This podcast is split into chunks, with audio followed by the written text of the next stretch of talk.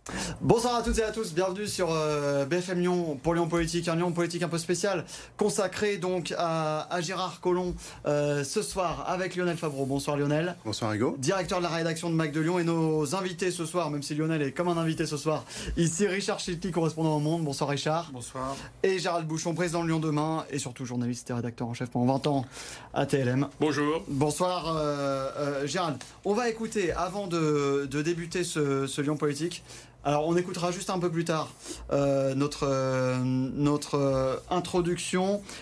messieurs, on va juste revenir quand même sur les obsèques. des obsèques immenses, Lionel, à l'image finalement de, de ce qui représentait pour Lyon Gérard, Gérard Collomb. Oui, et puis ce, que, ce qui est particulier dans ce genre d'événement, on l'a vu avec l'intervention de, de, sa fille Anne-Laure au tout début, c'est que sa famille se retrouve à partager une douleur intime avec des milliers de Lyonnais ce qui j'ai pensé à eux parce que c'est pas évident parce qu'ils euh, sont orphelins de, leur père et en même temps ils doivent partager et à quelque part s'exposer et donc c'est toute la particularité d'être euh, euh, enfant ou compagne ou femme mm. de épouse d'une personnalité publique comme Gérard Collomb qui a occupé beaucoup de place à Lyon y compris dans notre vie nous journalistes parce qu'on l'a côtoyé pendant plusieurs décennies de ses tout débuts jusqu'à l'enchaînement de ses mandats comme maire de Lyon. Oui on va, on va en reparler mais c'est vrai que sa famille a été euh, euh, finalement très dignes dans le chagrin. Quoi. oui, on a vu, leurs quand ils sont partis, on a vu qu'elles étaient euh, applaudies. Enfin, je pense que c'était un moment de communion, on va dire, et que ça se prêtait bien aux circonstances et qu'ils étaient tous à la hauteur. Hmm, parmi les présents, quand même, deux chefs d'État, numéro un, numéro 2 du gouvernement, presque, j'ai envie de dire, du jamais vu ou presque à Lyon pour des obsèques, non? De mémoire. Euh, oui, de mémoire, effectivement, euh, c'est une première. Euh, je crois que Emmanuel Macron a bien insisté sur le fait que sans, sans Gérard Collomb, euh, ben, il ne serait pas là. Il ne serait pas en tout cas à la situation où il est. Donc, euh, petit rappel à l'histoire où, euh, effectivement, c'est Gérard Collomb qui, le premier, a fait confiance à, à Emmanuel Macron quand il lançait son, son mouvement, qui à l'époque n'était pas encore un parti. Moi, ce qui m'a marqué aussi dans la cérémonie, c'est pour en revenir à la famille, c'est mmh. effectivement la sortie. ces cinq enfants qui sont là réunis, avec une différence d'âge qui est assez importante, hein, mm. parce qu'il y a plusieurs, plusieurs euh, compagnes, plusieurs épouses. Plusieurs compagnes, plusieurs épouses. Mm. Euh, et puis les Lyonnais, moi j'étais à l'extérieur, il y avait les Lyonnais derrière qui disaient Ah, mais c'est notre GG, c'est normal qu'on soit là pour lui dire adieu. Et voilà. justement, j'allais dire, euh, Richard, il voulait qu'il y ait des Lyonnais et il y en a eu beaucoup, notamment au sein même de la cathédrale. Euh, ça, c'était très important pour lui, c'est ce qu'il souhaitait. Oui, oui, oui. Et puis ça, correspond au personnage, beaucoup de facettes, un personnage complexe, une très longue expérience. Et euh, cette cérémonie, elle reflétait bien le personnage, donc très politique, un hommage national, étatique, très fort, évidemment, avec plusieurs membres du gouvernement qui étaient présents. Hmm. Euh, sa famille, vous l'avez évoqué. Et puis, beaucoup de Lyonnais. Et moi, j'étais à côté d'un monsieur qui a travaillé avec lui à la Duchère pendant plus de 15 ans.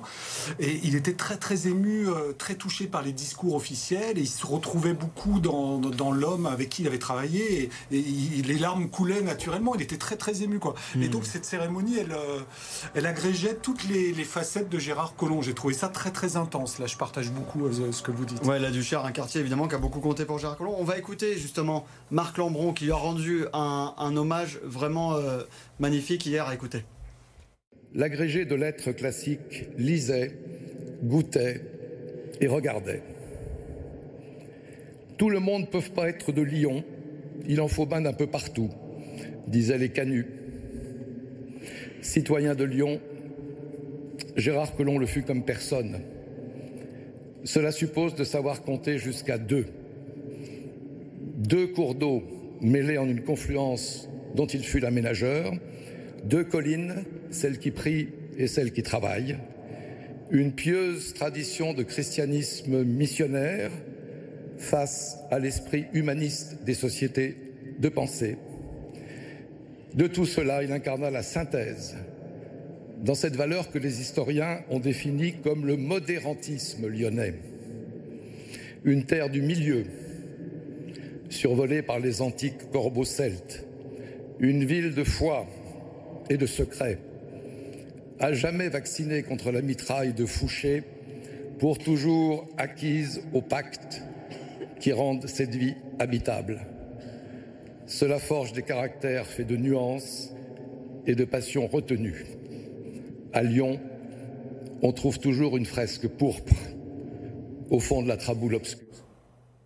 Ah voilà, il faut de la traboule obscure disait Marc Lambron. Donc, magnifique hommage. Un, un, académicien pour rendre hommage à un lettré, finalement.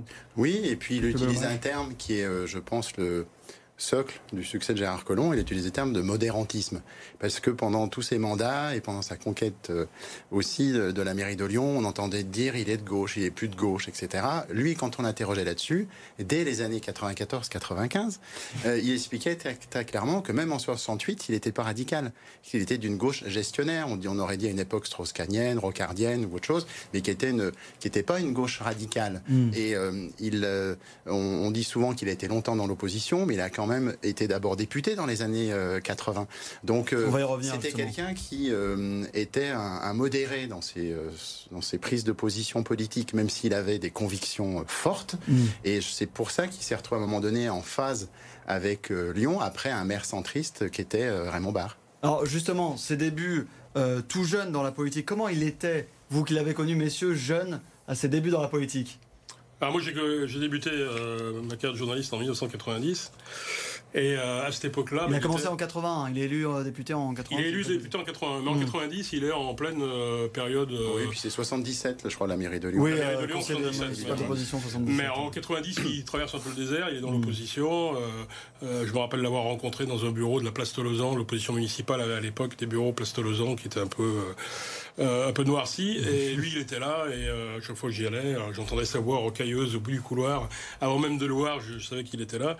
Et il était vraiment dans l'opposition. Il portait des moustaches, des lunettes. Hmm. Et, il avait des cheveux à l'époque. Parce que justement, quand il a commencé, donc il a été élu député. Mais après, vous le disiez, Gérald, il a eu une longue traversée du désert quand même. Pas si longue. Il y a eu une éclipse de Michel Noir. Michel Noir 89, c'est les rénovateurs. C'est un mouvement de droite. Michel hmm. Noir se voit déjà le successeur de Jacques Chirac, etc. On connaît la suite. Du coup, après il y a 95, il, y a un grand chelem de Michel Noir. Il y a une éclipse de Gérard Collomb. Le mm. principal opposant à Michel Noir pendant 89-95, c'est plutôt Étienne Tête, l'écologiste, comme Raymond Avrier à Grenoble face à Alain Carignon. Mm. Et euh, Gérard Collomb, lui, il travaille sa conquête de Lyon dans les années 94-95. Il change de look. Moi, je l'ai pas connu avec euh, avec ses, avec moustaches. la moustache et les lunettes. il change de, il enlève les lunettes. Mm. Euh, et mais ce look était, lui, il m'a souvent dit, en fait je suis convivial et quand je suis en politique, j'ai l'air euh, le, prof euh, rébarbatif. Ah et on m'a dit, euh, faut associer les, deux images.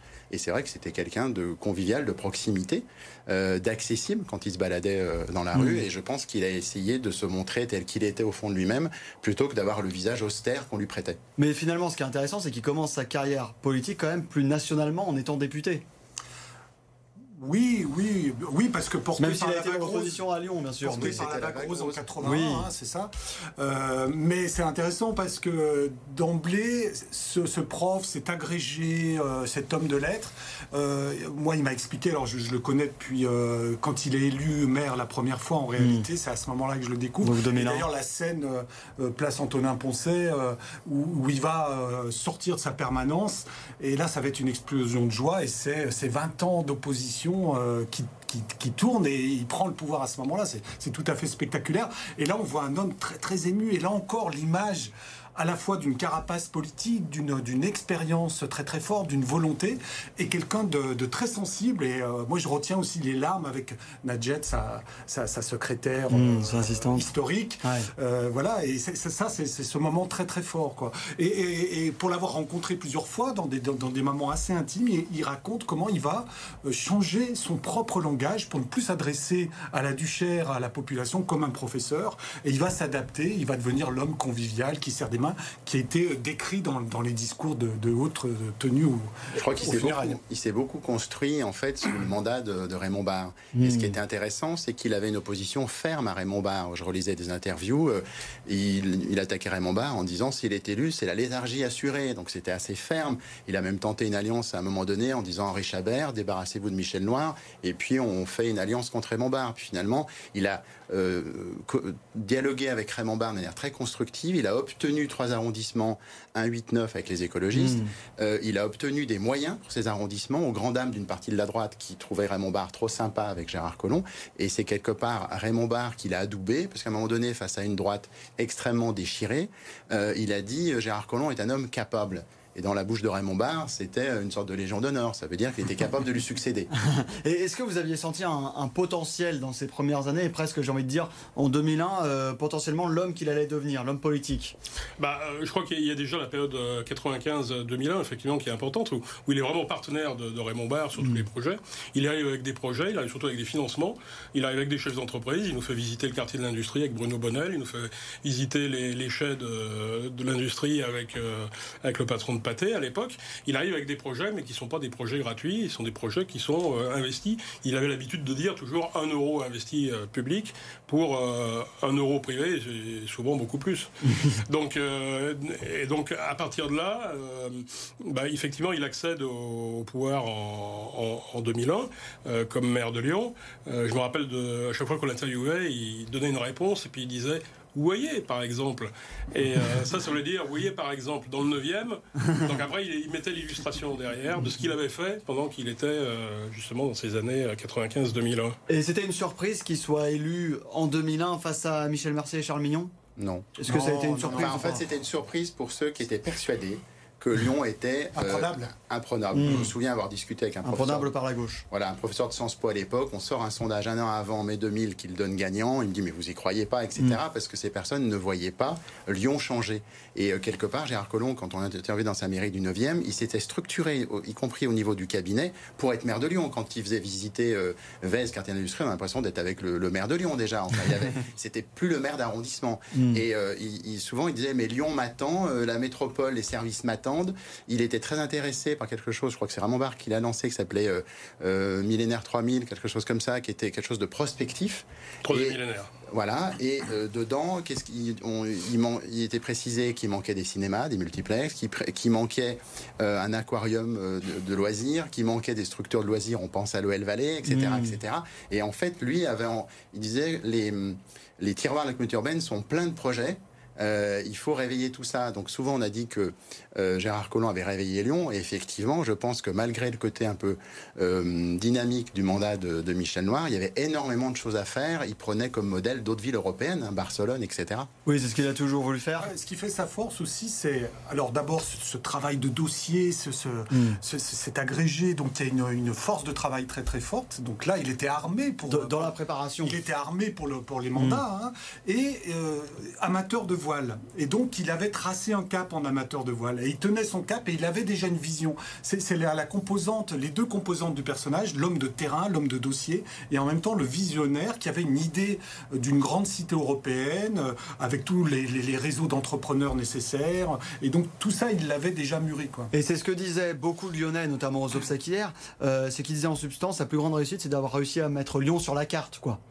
Oui, c'est ça, c'est sa, c'est sa réussite. Et puis d'avoir fait travailler des, gens ensemble qui n'avaient pas l'habitude de travailler ensemble. Hein. Et on l'a vu dans la cathédrale, il y avait, euh, il y avait le système colon qui était là, mmh. vivant à portée de main, les entrepreneurs, les sportifs. Mais c'était un système relativement pluriel, parce que pour avoir connu euh, le Lyon quelques années avant, c'était relativement, on va dire, verrouillé. On voyait toujours les mêmes chefs d'entreprise, on voyait toujours les mêmes architectes.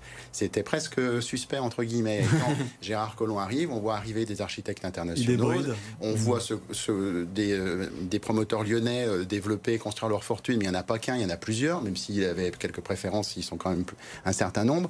Enfin, on voit euh, quelque chose qui, un Lyon qui s'ouvre.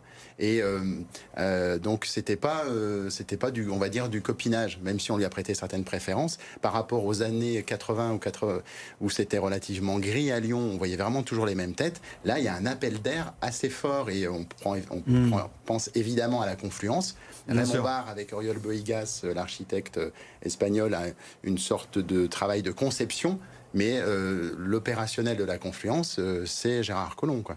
Et justement, donc il y a ces réalisations que tout le monde connaît pendant presque 20 ans, 20 ans à la, ville de Lyon. Vous, à titre un peu plus personnel, quel projet, selon vous, Gérald, c'est le plus marquant pour lui finalement? La confluence. Euh, la confluence, parce que c'est du bâti, c'est du vrai. Euh, c'est un projet aussi qui, à l'époque, euh, ne sortait pas. Les maires précédents ont tous parlé effectivement de, ce territoire de la confluence qui était à conquérir parce que il n'y avait que des voies ferrées sur cet mmh. espace et le marché gare et, mmh. un vieux port qui ne servait plus à rien. Et tout le monde en a parlé, tout le monde a eu des projets, il y a eu des esquisses, il y a eu des, plans d'architectes, mais jamais eu de, de réalisation. Et c'est quand, quand Gérard Collomb a été élu que effectivement euh, tout ça sort de, sort de terre. Mais, messieurs, vous êtes d'accord la confluence, euh, son projet marquant Non, moi je dirais la Duchère. ah, la Duchère. Moi je dirais la Duchère. Parce que oui, bâtisseur, donc c'est spectaculaire la Duchère, mm. hein, les grandes tours qui sont ah, tombées, le quartier euh, qui s'est complètement transformé, on n'en mm. connaît plus, quoi. Enfin voilà. Donc bâtisseur, oui, mais avec ce souci de mixité sociale et, ça, c'est une composante très forte qui a valu un peu sa démission du gouvernement Philippe Hein, mm. c'est quand même sur fond de désaccord de, son dernier discours de ministre de l'Intérieur, c'est attention aux fractures sociales. Mm. Et la Duchère incarne cette dimension de, Gérard Collomb. Moi, je citerai les berges du Rhône, parce que je pense que c'était quelque chose de visionnaire. Il faut se souvenir que en 2008, quand un ancien ministre, Dominique Perben, débarque à Lyon pour reprendre la ville, euh, il dit c'est une connerie d'avoir fait les berges du Rhône. Donc on mm. voit bien qu'à ce moment-là, il y a encore euh, plein de résistance. Aujourd'hui, qui à droite oserait se faire le seul héros de la voiture Plus mm. grand monde? Et là, à l'époque, euh, la droite dit bah voilà, faut ramener la voiture, c'est une, une, connerie, ces berges du Rhône. Et c'est l'occasion aussi de dire que Gérard Collomb, sa force, c'est d'avoir constitué une équipe. Et à l'héberge du Rhône, c'est euh, Gilles Bunat, son adjoint à l'urbanisme, qui a beaucoup poussé, et, poussé à la confluence, voilà, gauche plurielle. Mm. Et c'est aussi euh, sur la mobilité, l'écomobilité, il a, il a été cité pour Vélov, tout ça. Mm, mais il y avait un centriste, Gilles Vesco, qui a ah énormément poussé à ça. parce que autant sur le... Moi, je me souviens que quand il lance le premier euh, réseau d'autopartage, Gérard Collomb, mm. c'est des smart essence. On lui dit pourquoi pas des électriques? Il nous dit deux allers de monter à la Croix-Rousse, vos, voitures électriques, de batterie. de batterie. Donc, il était visionnaire mais euh, jusqu'à un certain point, mais il mm. était déjà bien en avance. Mais il était capable de s'entourer de gens, je pense, qui le bousculaient qui lui faisaient comprendre, comme Gilles Bunat, que l'écologie était une tendance lourde de la société. Et je pense que tous les hommes politiques ne sont pas capables de s'entourer de gens qui les contrarient. Ah, ça c'est sûr. Mais en tout, cas, au début. En tout cas au début. Après, on, avance, on avance. Tout homme de pouvoir. On avance chronologiquement. Et pourtant, euh, vous parlez de son équipe, euh, Lionel, mais il n'était pas simple de bosser avec lui, par contre. C'est ce qui se dit souvent. Oui, mais en même temps, je pense qu'il n'était pas gêné euh, d'avoir une certaine résistance. Moi, j'ai toujours gardé une distance professionnelle en vous voyant. Euh, euh, une fois, c'est quelqu'un qui préparait toujours bien les interviews. Que hmm. quel que soit le journaliste, il vous demandait les thèmes pour pas être pris de court, et il les préparait sur un petit cahier. il y a quelques années, j'avais fait une interview assez assez approfondie, et je le croise 48 heures avant. Il vient vers moi sans dire bonjour ni rien. Il me dit euh, Vous avez juste oublié de me demander si j'étais ma mère. Donc c'était un peu surprenant. Je dis là, il est mal, euh, mal viré. 48 heures après, tout souriant dans son euh, bureau l'hôtel de ville, c'est, il avait préparé les thèmes sur, sur son cahier. Et quand on allait le voir, on savait qu'on allait avoir un moment d'échange, qu'on n'allait pas repartir, comme on dit aujourd'hui, avec des éléments de langage qui resservaient à tout le monde, même si évidemment il y avait des points communs. Il avait évidemment. Et est-ce qu'il a toujours été, j'ai envie de dire, cette bête politique où finalement il a évolué, il est devenu avec les années? Je crois qu'il pour moi, il a toujours été. Il n'a pas trop évolué sur ce point de vue-là. Euh, effectivement, je pense qu'il arrivait à la fois à réunir pour les élections, pour le temps des élections, une, gauche plurielle. C'est mmh, lui qui a inventé ce, voilà. Et ensuite, il arrivait à élargir également avec les maires pour conquérir euh, la, enfin, ce qui était la métropole, euh, donc le, Grand Lyon. Le Grand Lyon, mm. Et euh, donc voilà, c'était réunir au sens, au sens large.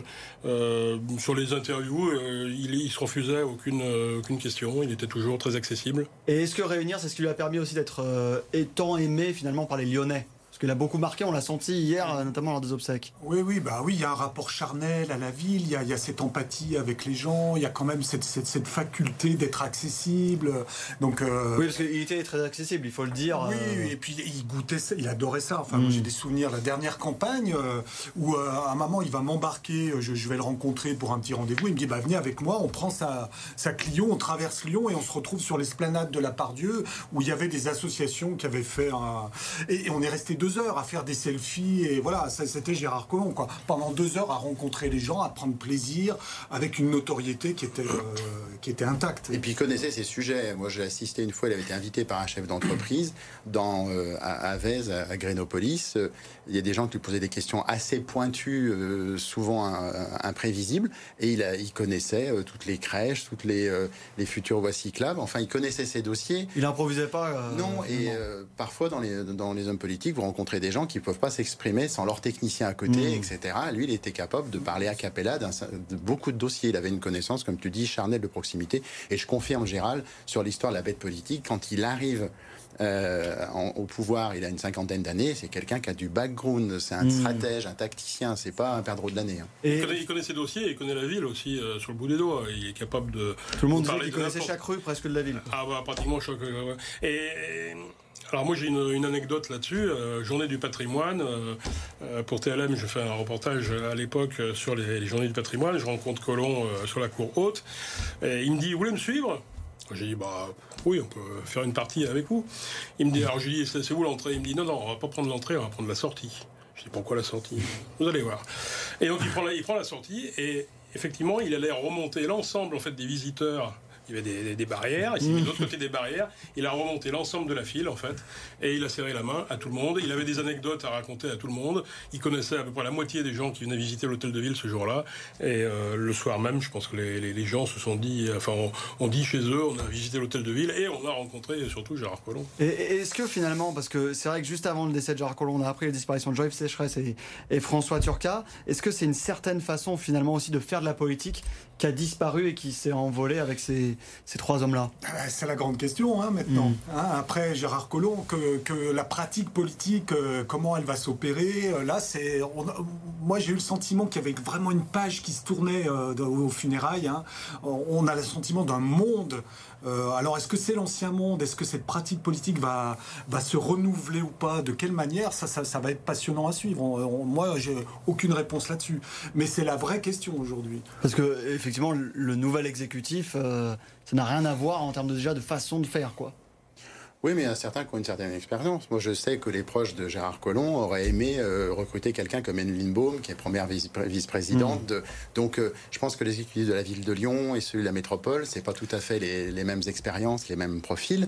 Mais effectivement, Jean-Yves Sécheresse, c'était aussi quelqu'un qui n'était pas dans les éléments de langage, qui était capable de répondre brut de pomme à un certain nombre de questions et qui n'était pas dans les numéros de claquettes euh, dont on a parfois du mal à sortir les hommes politiques aujourd'hui parce qu'ils ont tellement peur de dire quelque chose hors cadre qu'ils ont préparé jusqu'à jusqu'à jusqu'au moins de détails. C'est une lutte pour les faire sortir de leur baratin. Et justement, parce que j'allais dire une certaine façon de faire de la politique qui a parfois eu ses limites. En 2012, il avait été très ambigu, vous vous souvenez, sur le mariage gay, euh, et qui disait qu'il fallait, je cite, se méfier de ne pas devenir une industrie du portage d'enfants. Ça, ça serait inaudible quand même dix ans plus tard. Oui, bah oui, parce que parce que la société elle s'est mis, elle s'est accélérée, euh, les, mentalités sont accélérées et du coup, il a parfois il avait peut-être lui euh, du, mal à s'adapter à tout ça et et, la pratique du pouvoir, mais ça c'est pas propre à Gérard Collomb, elle hmm. isole aussi. Hein, euh, et au fil des années vers la fin, il était quand même assez seul avec une petite équipe de, collaborateurs et moins accessible et beaucoup de compagnons de route bah, qui qui l'ont laissé tomber, qui lui ont tourné le dos ou qui l'a volontairement écarté. Hmm. Donc ça, c'est ça, ça, a été aussi cette pratique du pouvoir. Est-ce qu'aujourd'hui, on va reproduire des choses comme ça ou pas? C'est, Là, ça, va être intéressant de voir comment la ville est gérée euh, dans les années qui vont venir. peut-être que par certains côtés, il y avait un côté générationnel aussi qui pouvait être sur certains sujets un peu old school, mais c'est quand même sous ses mandats, sauf erreur, qu'il y a eu les premières Gay Pride et euh, ses adjoints, comme euh, Gilles Bunat de mémoire, hmm. y participaient, il n'y voyait pas d'opposition. Enfin, Oui, puis rock'n'roll aussi, hein, Colomb. Hein, voilà. voilà. je pense que pour, le resituer par rapport à sa génération, il était mm. relativement euh, moderne comme mm. politique. Euh, les nuits sonores, notamment. les nuits sonores, Il y a plein de choses qui, ont décoiffé à l'époque, dans les années de. sous le premier mandat. En oui, c'était pas que du béton. Il y a pas mal d'autres choses qui sont déverrouillées. personnage complexe, puis euh, c'est Édouard Philippe qui a une belle formule qui dit une sédimentation d'expérience. Mm. Voilà, ça, le résume bien. C'est une épaisseur historique. Et juste vous qui l'avez bien connu euh, tous les trois aussi dans, un peu dans l'intimité finalement pendant toutes ces années, euh, comment il était? Est-ce qu'il était différent de ce qu'il montrait euh, à l'image, dans les interviews, ou il était finalement c'était le même? Moi, je le trouve assez naturel en, interview. Il était sincère. aussi. Il était sincère, je pense. ouais. Parce que c'est souvent ce qu'on peut reprocher aujourd'hui aux politiques, c'est de jouer une sorte de rôle, de comédie, et puis en fait finalement ne pas être exactement. Oui, euh, alors, je n'ai pas été intime, hein, mais Mm. euh, il y, a- il y avait des moments où on pouvait percevoir qu'il avait quand même une carapace, il avait du cuir. hein, euh, mais c'est vrai qu'il parlait euh, librement, on a- il était accessible. Mais il y avait des facettes du personnage qui étaient quand même bien lointaines. Dans les discours, euh, au funérailles, ils ont évoqué un peu une timidité, une forme de timidité, Mm. une forme de, de sensibilité. Et moi, parfois, j'ai- pu percevoir ça chez lui. C'était un personnage aussi qui était très touchant, hein, où il y avait des choses où il était réellement ému. euh, euh, quand on parlait d'enfants, euh, quand il regardait la skyline de, de- de Lyon depuis les terrasses. il, il a- il était- il avait vraiment cette dimension chez le personnage. Je aussi. rejoins ce côté assez naturel que disait Gérald. Je pense que c'était pas quelqu'un à plusieurs étages. Je me souviens avoir négocié avec d'autres une, une interview de son épouse bah, avant les, pendant les de 2001 qui était Gérard Collomb raconté par sa femme. Et euh, il avait accepté, euh, elle aussi, effectivement. Et puis, bah, le jour du rendez-vous, il était là en disant oui, parce qu'elle n'est pas habituée, euh, je me méfie de vous en rigolant. Donc, c'est quelqu'un qui verbalisait. Il, il, racontait pas il n'était pas dans des non-dits. Il avait euh, un, un côté frontal qui était appréciable parce que quand quelque chose le contrariait, ben, on le croisait, on s'expliquait et c'est beaucoup plus euh, appréciable quand on est journaliste que des coups tordus à, à 200 étages. Et- Par contre, effectivement, la fin était beaucoup plus euh, difficile, en- douloureuse. Douloureuse et Bien ça c'est au- autre chose aux dernières municipales. ouais. Et juste peut-être une dernière question, parce que c'est ce qu'a dit Édouard Philippe en substance hier, euh, que finalement des personnages politiques comme ça, qui faisaient penser un peu à des personnages de la Troisième République, Oui. on en reverrait peut-être plus. Messieurs. Ouais, c'est- la question de, euh, de, de cette pratique, sur la durée surtout. C'est la durée, quoi. C'est quelqu'un qui va pendant 20 ans travailler, être dans l'opposition avant d'accéder au Un pouvoir, qui va durer mm. aussi euh, 20 ans. Vous voyez, c'est. Mm. Et, et- et cette durée-là, aujourd'hui, dans la société où on vit, est-ce qu'elle est possible ou pas? Euh, on, on a besoin d'immédiat. Et on voit que les aventures politiques, euh, Emmanuel Macron typiquement, les Verts. Lyon, les marches du climat qui accèdent au pouvoir de manière un peu quand même euh, Spectaculaire. fulgurante.